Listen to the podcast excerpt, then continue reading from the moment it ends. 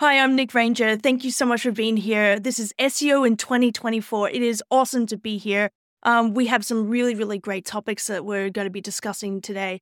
And I'm really, really excited to be talking about natural language processing in 2024 post SGE world.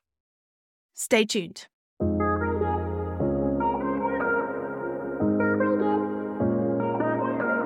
Nick, what is your number one SEO tip for 2024? Well, in 2024, we have a remarkable, uncharted ability to unpack user intent at a level we have never been able to see before.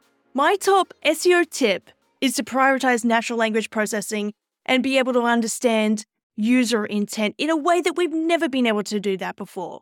With the evolution of search engines and their algorithms, along with the increasing sophistication of AI driven models, we're seeing SGE, search generative engines, placing even greater emphasis on understanding the context and intent behind user queries that we can be able to reverse engineer these mechanisms to create better, high quality, valuable content, be able to understand our pages far better, and create internal linking methodologies that far outstrip anything that we've been able to do previously. I think this is absolutely incredible.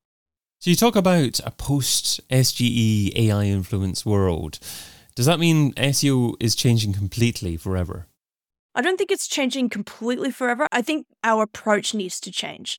I think with the rise of AI tools at our disposal, we can be able to leverage this to be able to empower ourselves, to be able to delve into new depths with code, and to be able to help answer um, questions previously difficult to be able to answer. So, for example, if natural language processing helps search engines to understand interpret, generate, and utilize machine translation and sentiment and recognition, we can be able to leverage that to perform a suite of new tasks. For instance, I think that with ChatGPT 4 in particular, with Code Interpreter, we can also do custom instructions. We now have a much greater access to a library of a wealth of information that we've never been able to before. Using things like Hugging Face, things that um, Google themselves have generated, I think there's a whole access that we can be able to, to be able to use to be able to do greater semantic understanding. So being able to look at different frameworks, being able to look at text embeddings, and to be able to ca- capture more of a semantic content of web pages. I think that our access to be able to do that is in a in a way that we've never been able to before. So how do you leverage natural language processing techniques for information retrieval? So, for information retrieval, say an SEO can be able to utilize this with using a suite of different natural language processing libraries, like um, libraries like spaCy, like TensorFlow. I love using Hugging Face a lot, like with their transformers. Um, we can be able to uh, utilize BERT to be able to do amazing visualizations. We can be able to do text um, pre processing.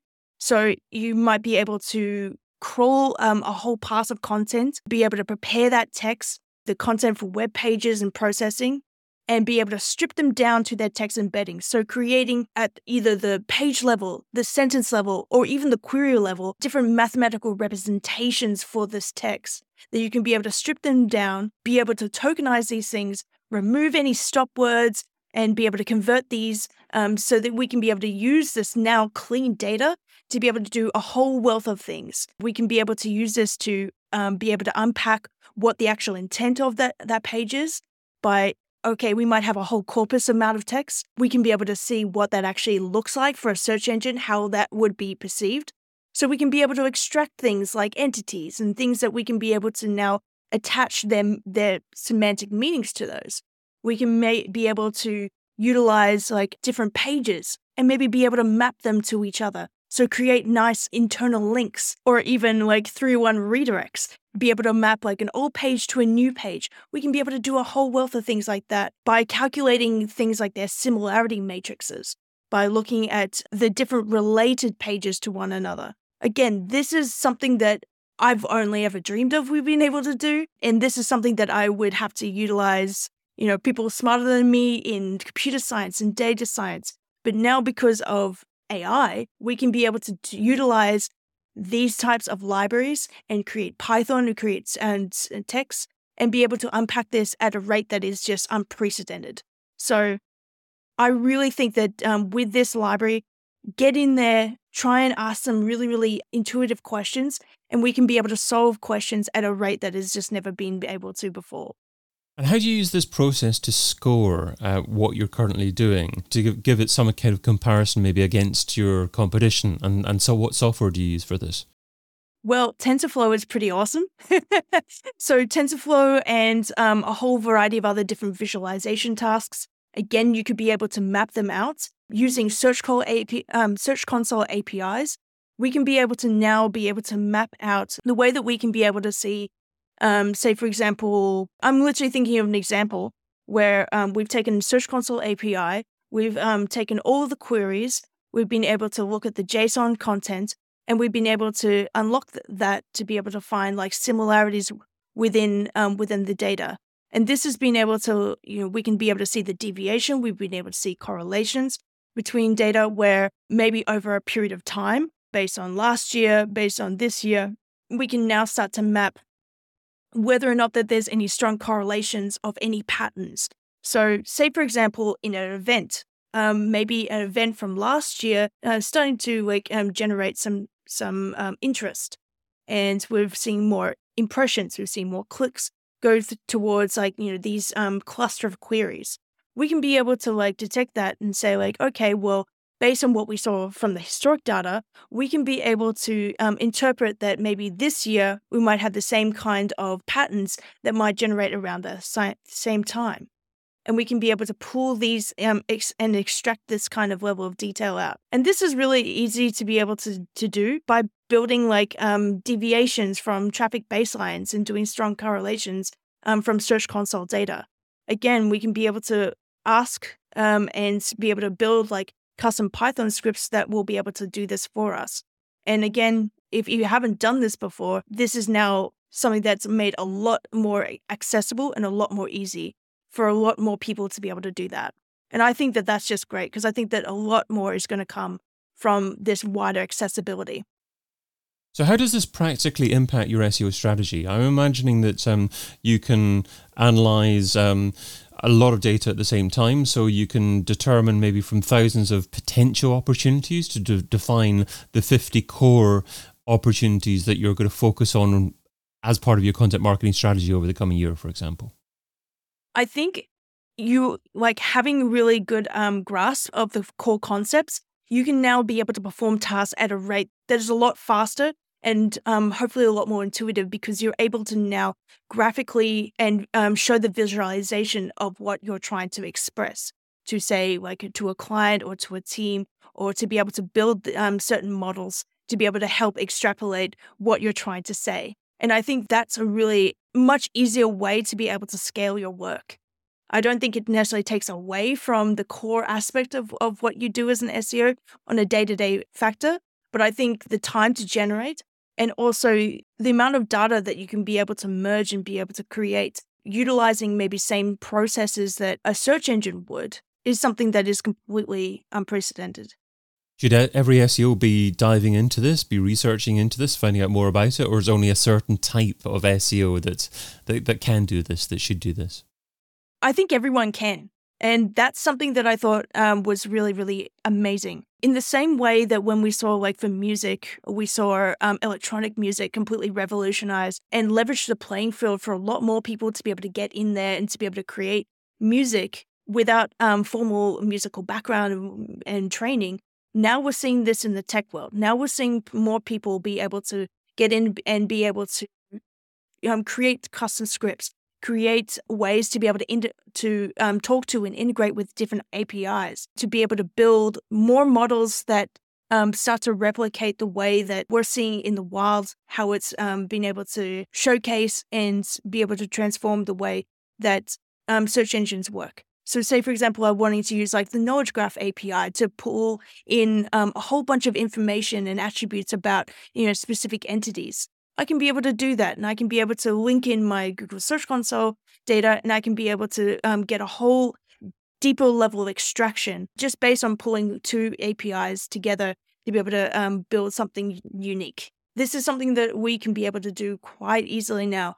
And I think with just using this as a platform to be able to put these methodologies out there, to put um, the opportunity of people to go and explore this, my biggest tip is is to go play. In previous editions of this, I've said like, hey, let's um let's look at the crawlability. You know, before we even worry about whether it's going to rank or not. If it can't crawl, if it can't index, um, it can't render, then it's probably not going to rank and it's probably not going to be effective. That was my last year's recommendation. This year, I say, like, okay, we've learned so many great things from the past, from what um, myself and other people have been able to recommend. This year is the year for play. And I think that's a really, really empowering way that we can be able to look at um, all the things that are now available to us.